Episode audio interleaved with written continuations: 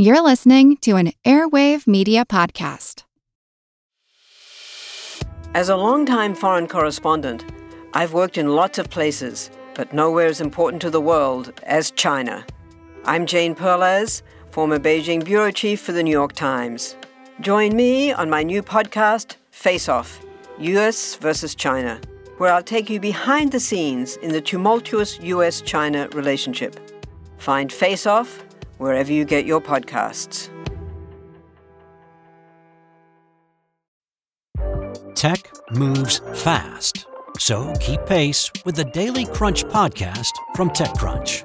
With new episodes every day, this podcast will give you a quick overview on everything you need and should know about startups, new tech, regulations, and more. Listen to TechCrunch Daily Crunch now, wherever you get your podcasts. That's TechCrunch Daily Crunch, wherever you get your podcasts.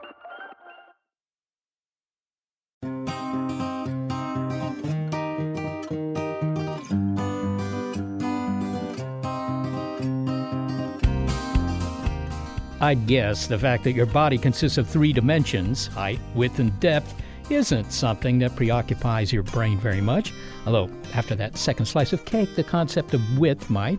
No, I'd wager that you're more concerned with that enigmatic fourth dimension, time, such as how to use it well, or why you never have enough of it, or after noticing yet another gray hair or an even wider girth, a persistent wistfulness that you could turn back the clock.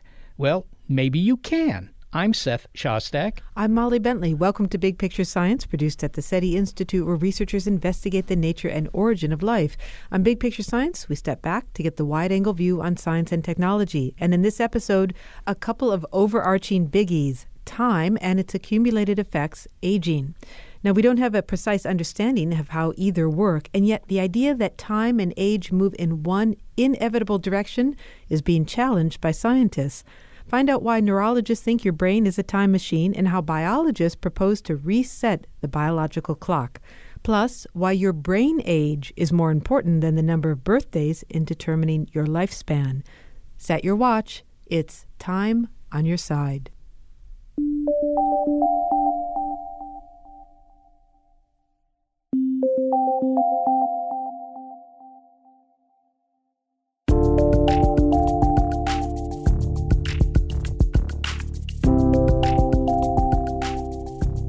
Okay, before we try to control time's most noticeable and disturbing handmaiden, aging, we should have a grasp on what time itself is. Well, believe it or not, there is no agreed upon definition for time, as there is for some things.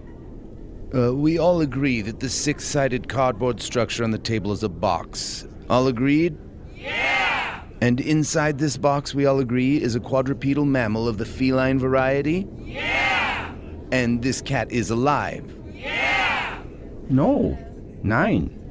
okay, Dr. Schrodinger, let's take it from the top. Well, most things have an agreed upon definition. However, the definition of time stirs debate. Is our fourth dimension a construct of the universe or of our consciousness? Einstein defined time through its intimate relationship to three dimensional space, manipulates space, and time would bend in response. But perhaps time doesn't exist outside the human mind. Time could be a product of the unique architecture of the Homo sapiens brain. After all, humans are the only animal that can imagine moving backwards and forwards through it. Two months ago, my psychic predicted that in four months I would strike it rich in Las Vegas. So, two days ago, I sold my motorbike, which in hindsight was a bad idea because tomorrow my astrologer is casting my horoscope. How am I ever going to know my future? In contrast to humans, other animals, mole rats for example, exist only in the here and now. I am digging. I am now digging. Can't see a darn thing. Got soil in my mouth. but I am still burrowing and digging. I am now digging. The fact that humans are so keenly aware of time, past, present, and future, may occasionally cause angst but it may also contribute to our evolutionary success. While Einstein's blueprint for time travel might include sending you in a spacecraft at nearly the speed of light, UCLA neuroscientist Dean Buonomano suggests using your noggin. His book, your brain is a time machine. All animals tell time. So even even bacteria and plants in a sense can have a circadian clock. They know the time of day. Animals, um, mammals, and invertebrates also tell time on the time scale of seconds um, and minutes. But telling time is very different from understanding the concept of time, right? So while all animals have the ability to tell time, humans are probably fairly unique in our ability to grasp the concept of time and understand the fundamental difference between the past, present, and future, which is one thing that enables us to engage in what we call mental time travel. And if you think about the signature abilities of, of our species to build a tool or to plant a seed and come back and reap the benefits of that um, for food a year later, these are things that require you to implicitly understand the concept of time, right? These are future oriented activities. So it's that cognitive ability that, that I think is uniquely human. So, what you're saying is that our ability to understand time has an evolutionary advantage. But don't animals, other animals, do something similar? I mean, squirrels hide nuts and they come back for them, and doesn't that require an understanding of the future? Yeah, good good question.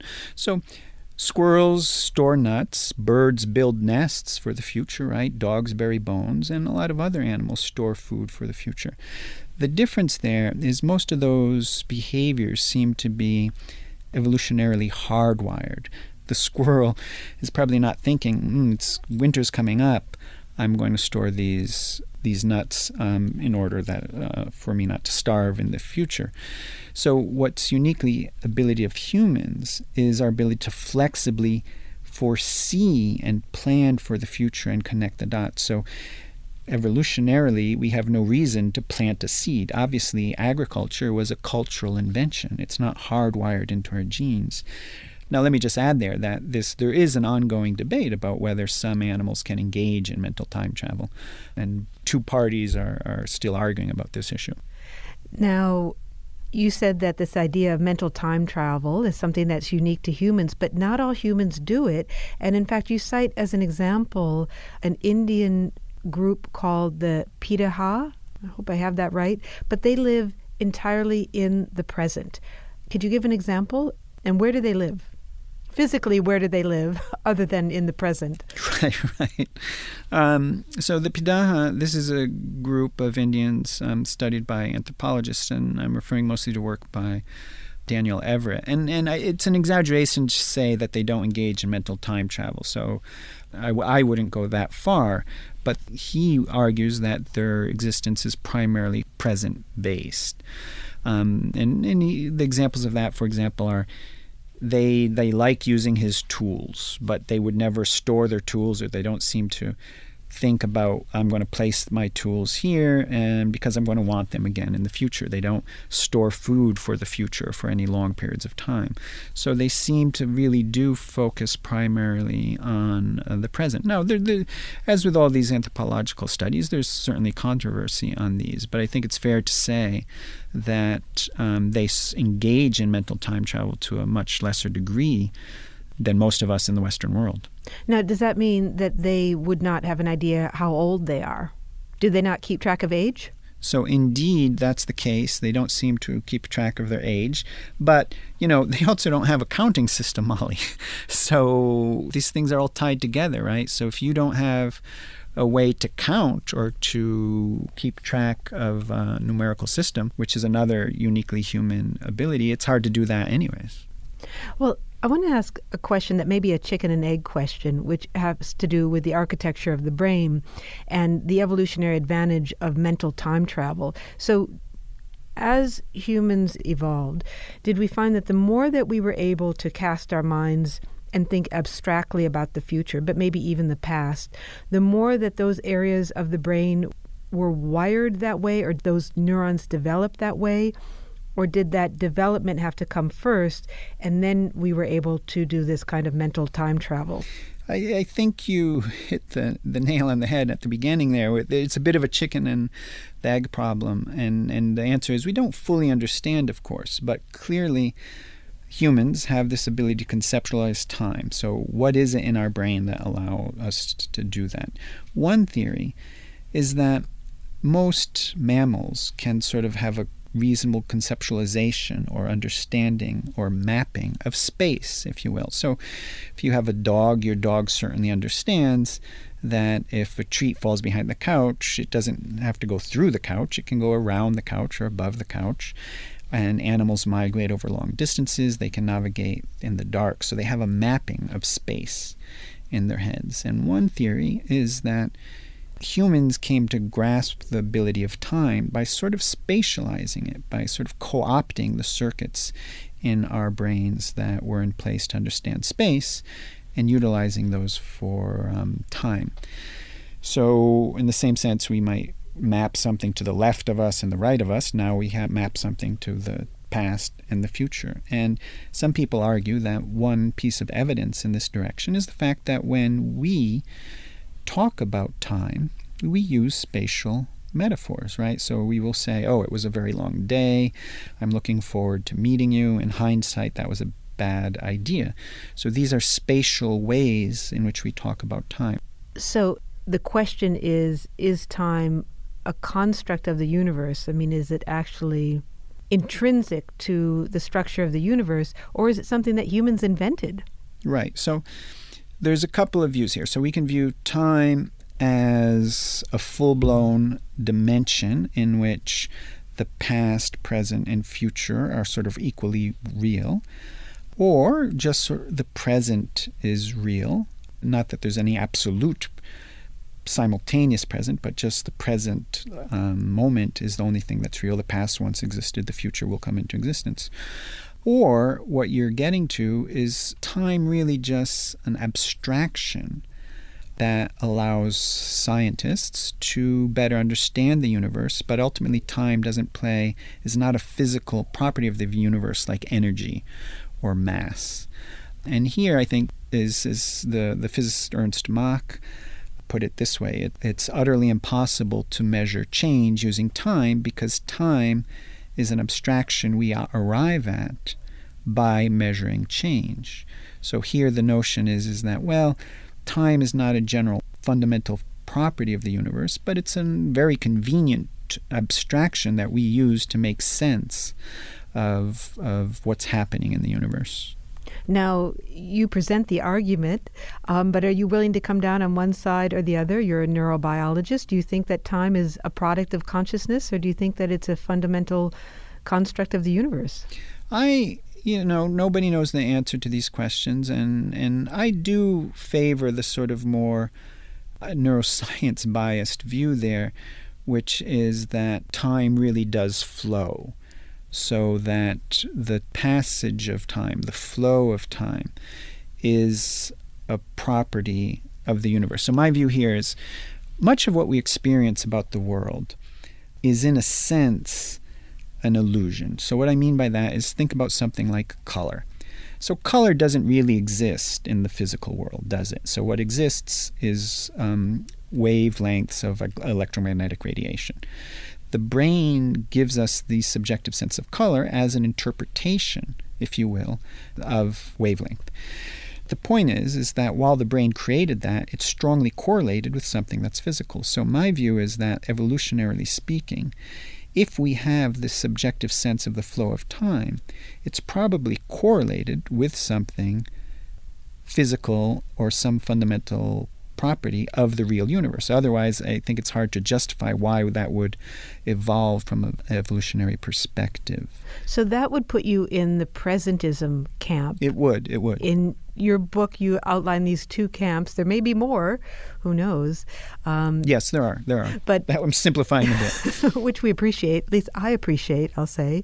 But you have presentism, which is the idea that if we live in presentism, then the present is real, and the past and the future are things that we think about, but they don't necessarily exist in the same moment, and therefore we can we have the, the sense that time is flowing. But eternalism, which is the other camp, I'll put it that way, is the idea that the past, the present, and the future all exist at the same time. And I have to say, that is very hard to grasp. Yeah, and, and language here doesn't help because you say all exist at the same time. You're using time here, so so the language gets very very fuzzy. But sometimes the way we frame this is the past, present, and future are equally real or they coexist. And and isn't evidence though for presentism the fact that our bodies change over time, although I guess I can't use the word time, but that our bodies are changing, we are aging. So isn't that evidence that time is passing? No, not really, because in the block universe, it's not so much that there's not different points in time. And I should say the block universe the block universe is another word for uh, eternalism. For eternalism, okay. Yes, so the block universe is sort of the physical term for what philosophers call eternalism, and under the block universe, the idea is, is yes, there's moments in time or slices of time in which there's the young Molly, the medium age Molly, and the older Molly. So there's still aging is still not an issue the the clash between neuroscience and eternalism comes from the subjective experience of the flow of time, this very salient and universal feeling that all human beings have that time is flowing, that things are changing, that the past is disappearing into the void as the future emerges from every present moment. So that flow of time clashes with the view of eternalism. But the fact that there's young and old uh, Mollies, no, that doesn't necessarily clash with eternalism. Dean Buonomano is a neurobiologist and psychologist at UCLA, and he is the author of Your Brain is a Time Machine. Dean, thank you so much for taking the time to talk to us. it's a pleasure to share my time with you, Molly. Thank you.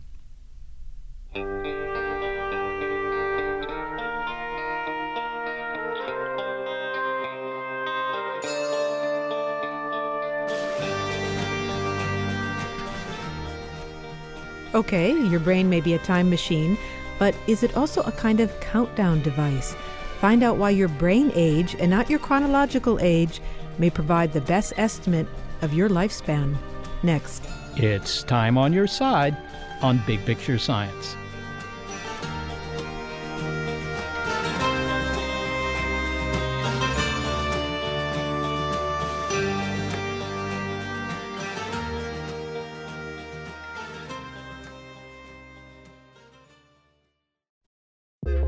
A lot happens every day.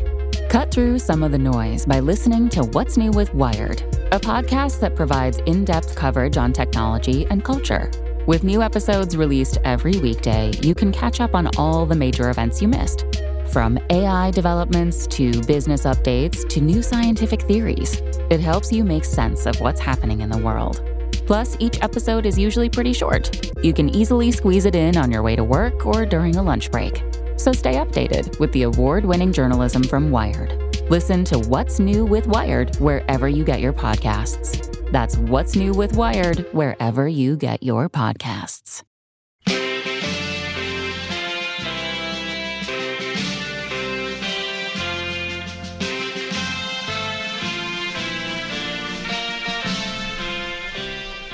What's your age?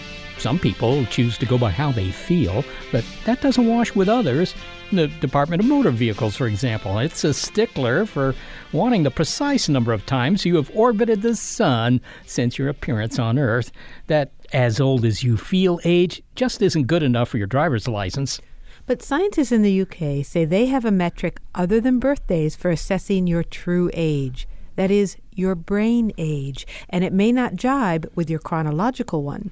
Researchers at Imperial College London have a method to analyze brain tissue to determine the age of its owner in order to calculate your real age and get ready the amount of time you have left to shuffle around this mortal coil. Yes, under this scenario, your gray cells are a clock indicating how long you have left to live. Using an MRI machine, that is, functional magnetic resonance imaging, James Cole and his colleagues looked at thousands of brain scans and compared them to studies of hundreds of elderly patients. The conclusion your brain age is a pretty accurate metric for estimating lifespan. Okay, James, before we get any deeper into this, convince me that I want to hear it. I mean, I'm already unsettled by looking in the mirror and confronting my age, but now I have to look at my brain tissue too. Why would anyone want to do that? Well, I think it can be useful because it potentially tells you that you're at increased risk of general unhealthy aging. And hopefully, to do that early can be an early warning sign that you might be an opportunity to intervene, change your lifestyle, live more healthily. All right, age more healthfully. Well, let's consider the experiment you did here, James. Uh, you compared the MRI scans of the mm-hmm. brains of a couple of thousand healthy young people, I believe, and compared them with scans of adults who were 73 at the time of the scan, so they weren't so young anymore. Do I have that comparison correct? Well, so actually, the healthy group was aged from 18 all the way up to 90. So there was a, it was a wide age range in that group. But you're right, the, the group that we did compare them with were all aged approximately 73 when they had their MRI. So if they came in and, you know, hypothetically you were wearing blinders, so you had no idea how old they were, but then somebody showed you their brain scan, you could say, well, if this is, you know, the average bloke off the street, then this looks like somebody who's 55 or something like that. Uh, but what is it you're looking at? I mean, what in the brain is it that you, you know, determine their age from? So we determine their age from their brain volume. So the MRI scans that we take are very high detailed, high resolution scans that allow you to look at different tissue that's within the brain, so grey matter and white matter principally. And basically, we know already from other studies that the brain changes as we get older. So we did some analysis on these images to make what we call a three dimensional volume map and it's that information that allows us to predict how old somebody is. Now, you mentioned gray matter and white matter. Everybody presumably knows that gray matter is, I guess, I always think of it, that's what's in my brain. But white matter, I mean, what's the difference between gray and white matter? What, what do they do that's different? Why do I have two different colors? Well, good question. So the colours actually come from the, what they look like if you slice up someone's brain once it's uh, been extracted from their head. But actually, they are the same cell. So a neuron, which is the cells that do most of your kind of thinking, they have a cell body and then a very, very long, thin tail, which is called an axon. The tail is covered in myelin, which is a kind of insulating sheath, and that improves how electricity that is sent by the cell body is conducted down the axon to connect to another neuron. So your grey matter is a collection of neurons all close together, and your white matter is a collection of these tails, these axonal fibers that connect up different parts of the brain. All right, so your brain is losing volume. In other words, it's just getting smaller, if you will, as you yep. age. You have computer algorithms to do this analysis, and that sounds pretty sophisticated, but is the job of the computer algorithms simply to, you know, measure, if you will, the volume of your brain? Or does it do anything more? I mean, so we have two classes of algorithm if you want. One is to measure the volume and to create these three dimensional volume maps that I was talking about earlier. And then the other algorithms are to actually do this statistical prediction of age using the brain volume data as the kind of input. Okay, so what comes out of the algorithm then is a number of what age you should be, your brain is if it's like average brains. In other words, if your brain comes out with volume X and X is the volume of the average 55 year old's brain, then your brain age is 55, and then they can compare that with what it says on your driver's license and decide whether your, your brain is older than the rest of you. Pretty much, yeah. That's that's basically how it works. Yes. Okay, and if it is older than the rest of you, that might not be such good news, right? Exactly. That's the idea that we were putting forward. So the data from the study that we conducted shows that the magnitude, so how much older your brain appears to be than your chronological age, was related to other measures of kind of fitness in aging. And this includes grip strength, um, lung function, and walking speed, which are all very commonly used kind of clinical ways of measuring how healthy someone is as they get older. Um, it also related to cognitive performance, and it seemed that people whose brains appeared older were cognitively performing at a lower level. And what was particularly interesting about this study was that we had data that went to seven or eight years after their MRI scan. And we were able to see that 10% of the 600 or so people in the study had died, and that the magnitude of how much older they were related to when they died. And so the magnitude of how much older their brains were when they were scanned compared to other people their age, you're saying that's related to when they died. Okay, so this is somewhat lugubrious, but what it, what it seems to suggest is that if uh, you're already, you know, into retirement and you go in, you have your brain scanned, they might say, well, you know, don't know if we should tell you this, but on average, you have three more years left or five more years. I mean, could you do that? And if so, with what kind of accuracy? Crucially, I would say at the moment we can't do that at an individual level. You know, the technique works when we take large numbers of people and we can average across big groups you know, because it, it is still quite an inaccurate technique for making predictions for any given individual. So I certainly wouldn't say to anybody, now's the time to go and see how many years you've got left. But we're hoping this is a first step towards a kind of screening tool that uses MRI data to understand how healthy people's brains are. All right, but uh, you, you know this is still at the research stage. I can imagine that you know ten years from now that uh, this might become a routine measurement, particularly if you have technology that allows you to make these scans in the privacy of your own home or something like that. But it's not clear to me that anybody would want to know that. I mean, would they? Do you think? I don't know. I mean, I know that in the UK, if you go to your GP and you have a health checkup, you can answer questionnaires there that talk about how much you smoke or how much you eat and drink and things like that. And the doctor will give you an estimated lung age or heart age, and that's just on the basis of, you know, answering some questions about your behaviour. So this is really a kind of more sophisticated equivalent that's obviously based on the brain. And I think actually telling somebody that an organ of your body, which is quite important to you, appears less healthy or older than it should do for your age, can actually bring home to people, right, I should live more healthily, you know. But also, I'm hoping that we might be able to use this to understand what influences our brains to kind of age in an unhealthy way. So, smoking and drinking and things like that is, you know, we haven't really drilled down into that and we don't know the details. So, it may be that there are some things that are worse for your brain than others. And if we could use measures like the one that we've developed to determine this, then that could help inform us exactly what a healthy lifestyle should be for healthy brain aging. Well, finally, James, uh, you're a postdoc, so you know you're young. Your brain is probably as big as it's ever going to get.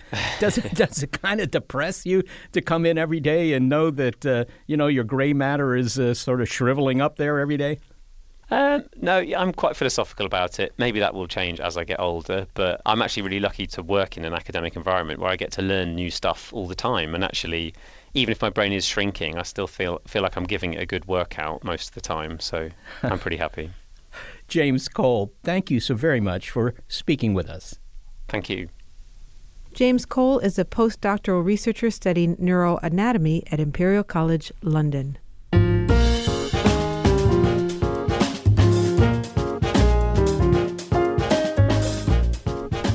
We don't necessarily need an MRI scan to know that aging has consequences. A glance in the mirror does that pretty effectively, thank you. But as for the causes of aging, we don't know what they are at the cellular level. There's obviously a relationship between time and aging, but like the definition of time, that of aging is not straightforward. But there is evidence that aging is plastic, a process that we can manipulate. Many research groups around the world, like that at Imperial College London, are trying to crack that aging code. There's one initiative that's providing monetary incentive to do so. Joon Yun is a radiologist who heads a California venture fund, Palo Alto Investors. His Palo Alto Longevity Prize is offering a total of a million dollars to the researcher or group that can figure out how to turn back time, or at least keep it from marching on. Half a million will be awarded to the group that can prevent the unraveling of the homeostatic capacity, that is, restoring the body's resilience to stress. Another half million to the group that can extend the expected lifespan of a mammal by 50%.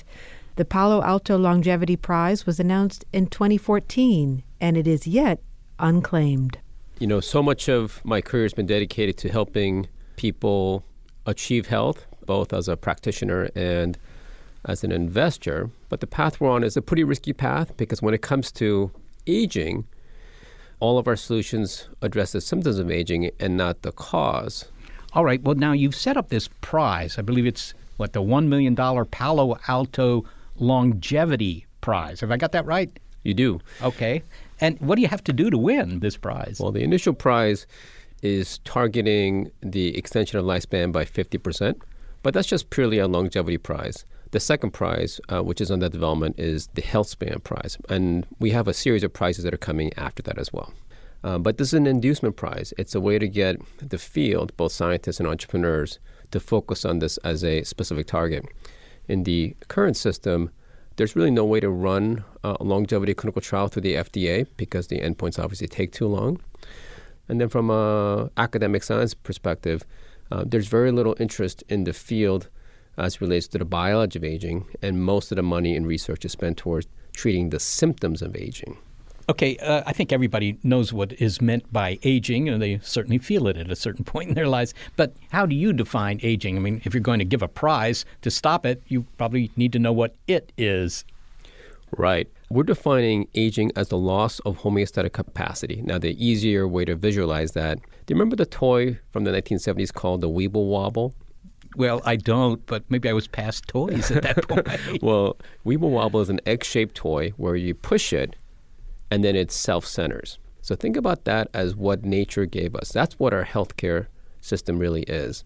Our Weeble Wobble works. So most stresses that our body encounters, our body can self center. We can get back to homeostasis, which in, is a word. In other words, if you get the measles or something like that, you just cure yourself. Exactly. Your body returns to a balanced state on its own because it's got incredible resilience. Now, once we hit 40, our Weeble Wobble doesn't function in the same way anymore. So now, when our body undergoes stress, it doesn't return to the balanced neutral position anymore. And I can tell you kind of descriptively what that feels like. I turned 40 and all of a sudden I couldn't ride roller coasters. I mean, I remember being able to ride roller coasters when I was 14 and I come out of it. You're doing a somersault on this ride and your blood pressure recalibrates and you come out of it complete back in tune. Whereas now I come out of it wobbly, so I get nauseous and I tell my kids, I don't want to ride it anymore. Yeah. Same thing with temperature. You know, my kids uh, are in t shirts when it's 50 and I'm in two layers. And I tell them it's cold and they say, Dad, it's not cold. And neither one of us are lying. I've just lost my Weeble, my ability to self center my temperature. The causes of death when we are young, like in our 20s, uh, it's all slings and arrows of life. It's externalities, such as car accidents, gunshot wounds, suicide, infections. Whereas after 40, the causes of death dramatically change. We still have those same causes of death in the background, but all of a sudden we start dying of intrinsic causes that are losses of homeostasis, diabetes, hypertension, uh, stroke, heart attacks. And that's why by 120, the mortality rate is essentially 100%. So if we can actually solve aging, we can live now in a sustained health for a long period of time. That's the idea. And and that is caused by well, do we even know what that's caused by? I mean, you know, why is it that nature is kind of gives up on you at, at 40 and says, well, from now on you're on your own, you and your doctor? Well, that's the most provocative question. You know, when I was in college, the, one of the coolest ideas I encountered was this idea called Weismann's hypothesis, which is that nature programmed in us aging as a way to get out of the way of the better versions of ourselves, namely our children. Now, that idea was around in biology for decades until the idea was killed in 1953 by a Nobel laureate named Peter Medawar. So, since the 50s, if you mentioned that aging might be a program, it's a natural program, people would just cite Medawar's argument saying that that can't be. Well, I think that idea has now returned over the last few years, the fact that aging might actually be codified, that aging might actually be a program, because we're seeing scientific evidence that aging has a plasticity to it, that you can actually affect it and modify it. If in fact aging is codified and it's genetic, we have a chance to edit those genes out, in which case that's the shortest possible path to doing something dramatic in aging. But if we assume it's not codified, then we're going to stay on the current path and keep doing whack a mole solutions for aging, which I think is going to be a very difficult path. By which you mean you get an affliction of some sort, and we have a regimen to treat that. And so, okay, now that's fixed, but now you get something else. That that's what you mean by that's exactly right. Whack a mole's another game, right? We just we just we're just trying to put out the fires as we get older.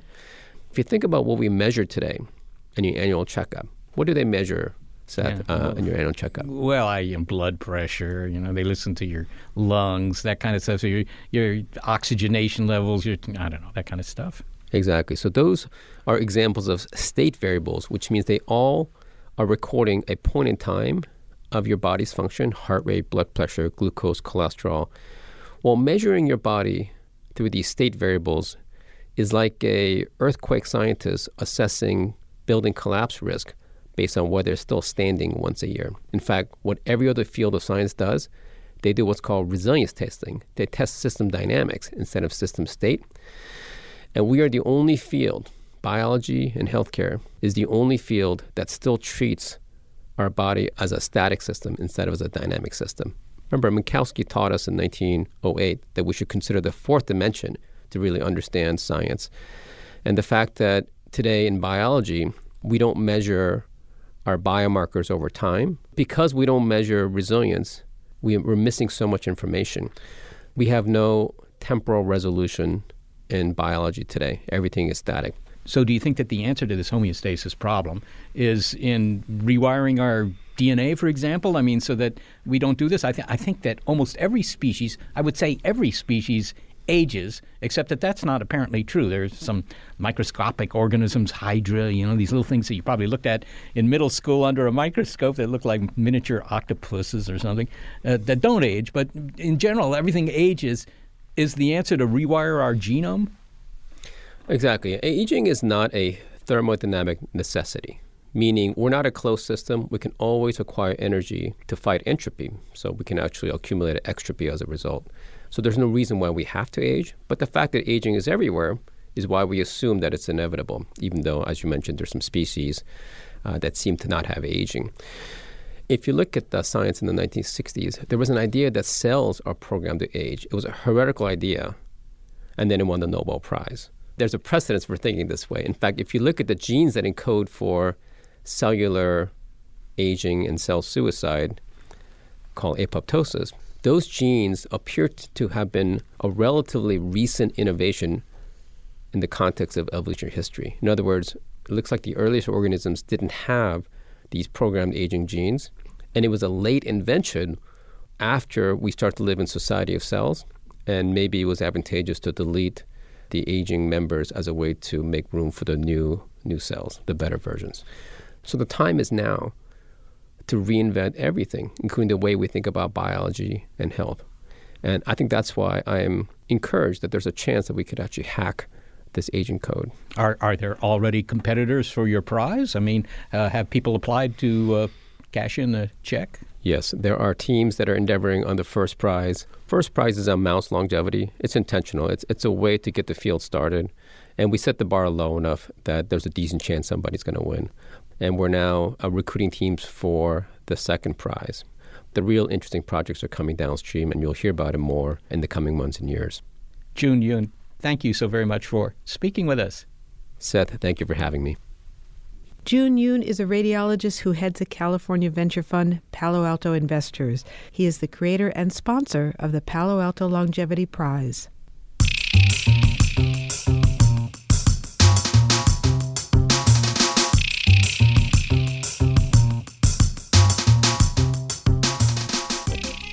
Well, while no one has yet fulfilled the requirements of that prize, scientists have made other breakthroughs into controlling aging.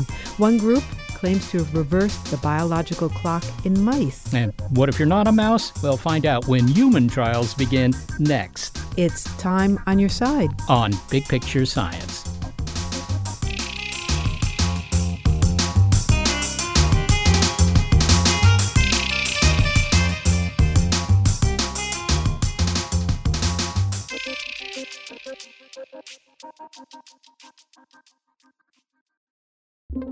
With Wired Science, you can geek out all you want. It's a podcast for anyone obsessed with math, science, space, biology, or technology. And it provides in depth coverage on current news and discoveries. From strange diseases that turn your tongue fuzzy to tech that'll help crops grow from space. New episodes are released nearly every day, and they're typically under 10 minutes, so you can easily make them a part of your daily routine. Listen in the morning while you're getting ready or during lunch while you check NASA's astronomy picture of the day. Check out Wired Science now, wherever you get your podcasts. That's Wired Science, wherever you get your podcasts.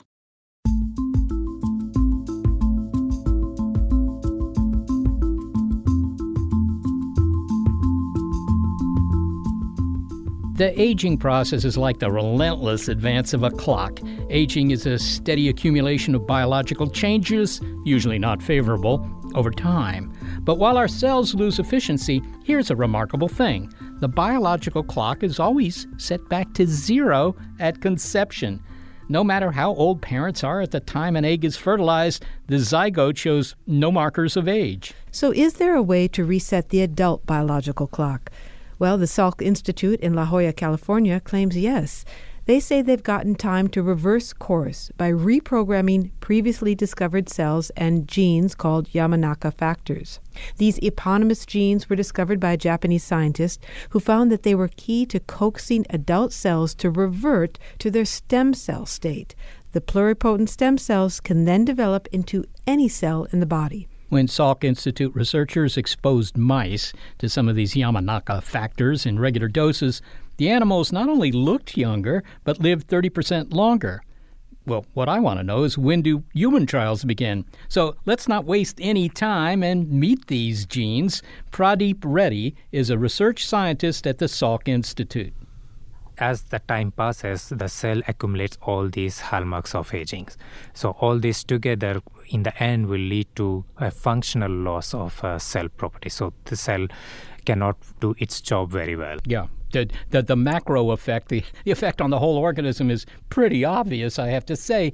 But yes. to, to, to reprogram this clock, what's the idea here? Is the idea to stop further aging, or or can you actually reverse aging and you know kind of a fountain of youth? We can slow down aging. So what we did, at least in our recent study, what we saw is we were uh, able to slow down the aging in a mouse model, and if we take an, a little old mice we were able to restore the regenerative capacity of certain organs. So, completely reversal of aging, I wouldn't say yes yet, but maybe it's possible in the future. But at this moment, we can at least restore the function of certain organs. Well, let's look more closely at the experiments you were doing. And uh, to state this again, you were doing them with mice.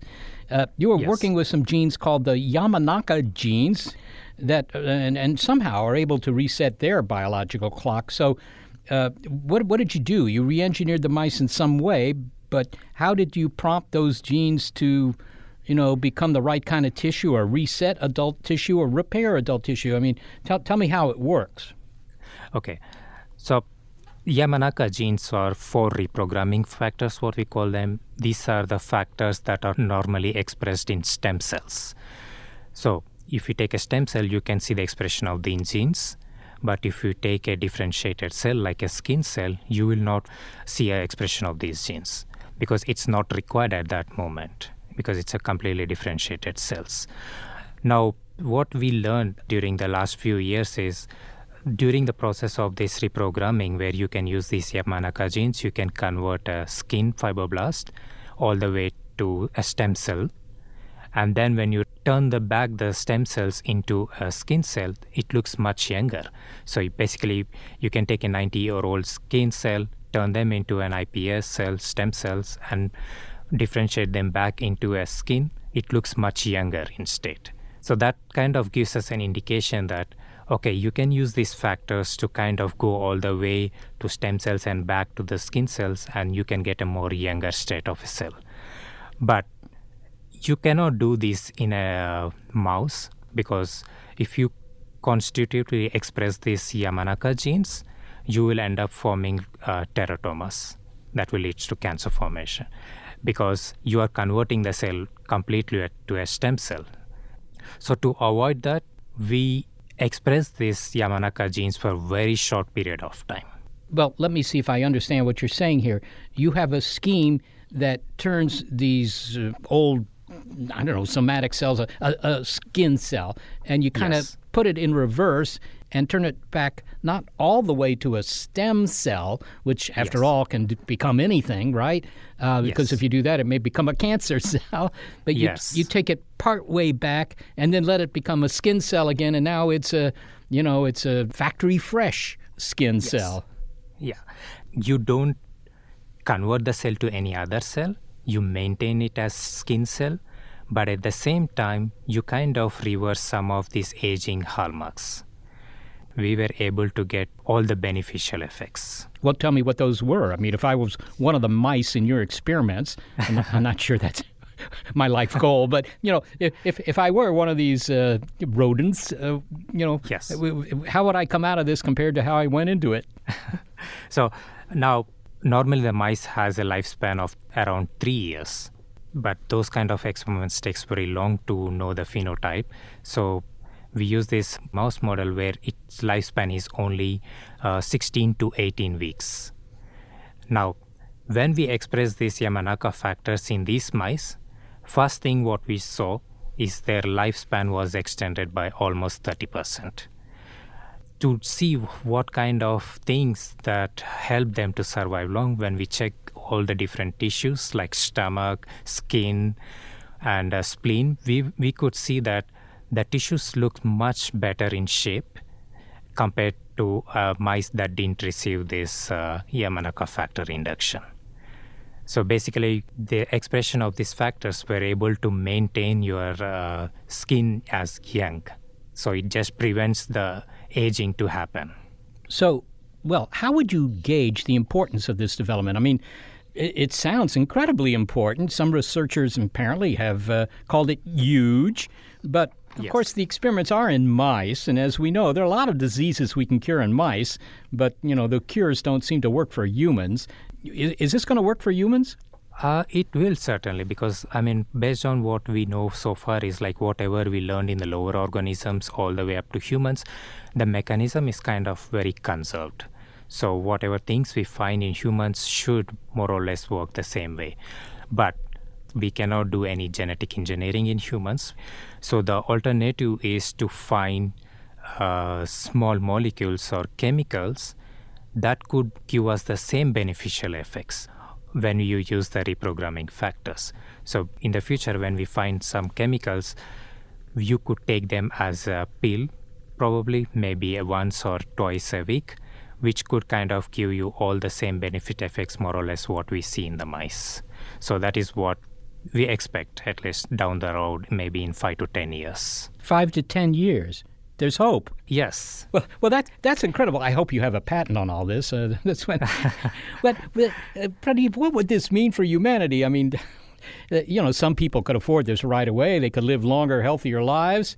And uh, of course, if everybody lives 30% longer, you know, you're not going to get that, that next job uh, at the university because the professor is going to be, the tenured professor is going to be in there for an extra 20 or 30 years. But uh, I mean, I would think that there would be a huge rush for this. Uh, yes, I mean there has been a lot of discussion on this line. So there's like people argue from both the sides. It could kind of disturb the social economic balance. But I think at least uh, what we are aiming at this moment is not like to extend the lifespan, but more to extend the health span. So like if you take when you are maybe 70 or 80 years old, you are unable to move a lot you cannot do many things by yourself so you're more relying on other people.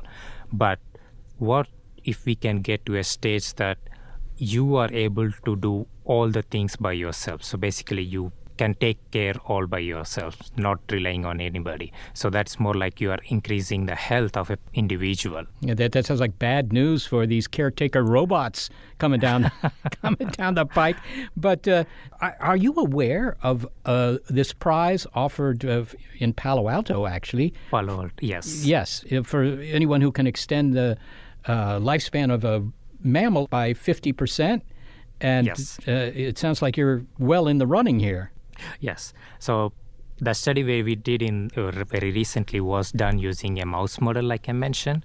So the Palo Alto Longevity Prize is actually you need to demonstrate the same thing in a wild type mice. So you cannot use any genetically engineered mouse model to demonstrate. So you should take a wild type mice that can only survive for two and a half to three years, and you need to extend the lifespan in that mice. So only then you will win that prize. I, I take it you've resisted uh, the temptation to uh, experiment on yourself like uh, Mr. Hyde and Dr. Jekyll. Yeah. Pradeep Reddy, thank you so very much for speaking with us. No, thank you very much for your interest. Pradeep Reddy is a biotechnologist at the Salk Institute in La Jolla, California. So, what we've been hearing in this show are some variations on the themes of time and aging, both which we thought at one time, time as it were, were fixed or moving just in one direction, and, and that's being challenged. Well, indeed. I mean, for Isaac Newton, time was some absolute. Somewhere in the universe, there were just uh, clocks that were, you know, going forward, and that was all there was to it. Well, we all know we have internal clocks. You know, when you when you wake up, how long it seems to brush your teeth compared to how long it takes you to do something interesting or watch a movie, that kind of thing. But the most interesting part, I think, of this show is is indeed the fact that we might be able to reverse aging, that we might be able to stop aging. That that's in a sense a real time machine. Also, this idea about how quickly your brain shrinks. Well, that's depressing all around, isn't it? After age 20, your gray matter begins to shrink. I think uh, my gray matter is about the size of a walnut rattling around in my skull. I hope it doesn't get any smaller. Maybe a wasabi pea.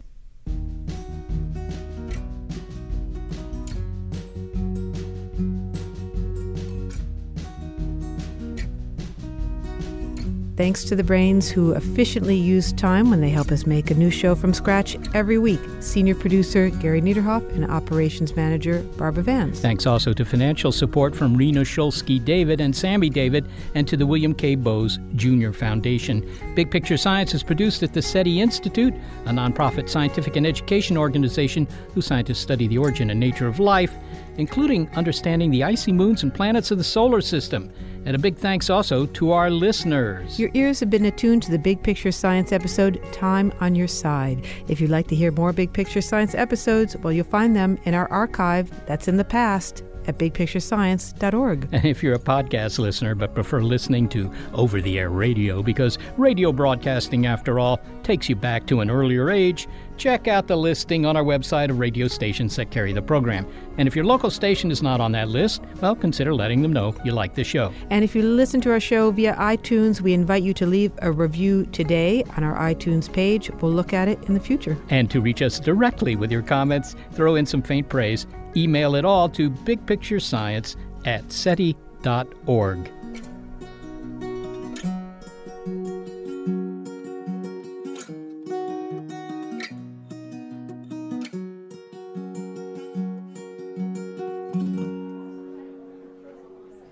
And here in this terrarium, we agree is a mole rat? Yeah! I am digging, still digging. There is no yesterday or tomorrow, only now, and digging.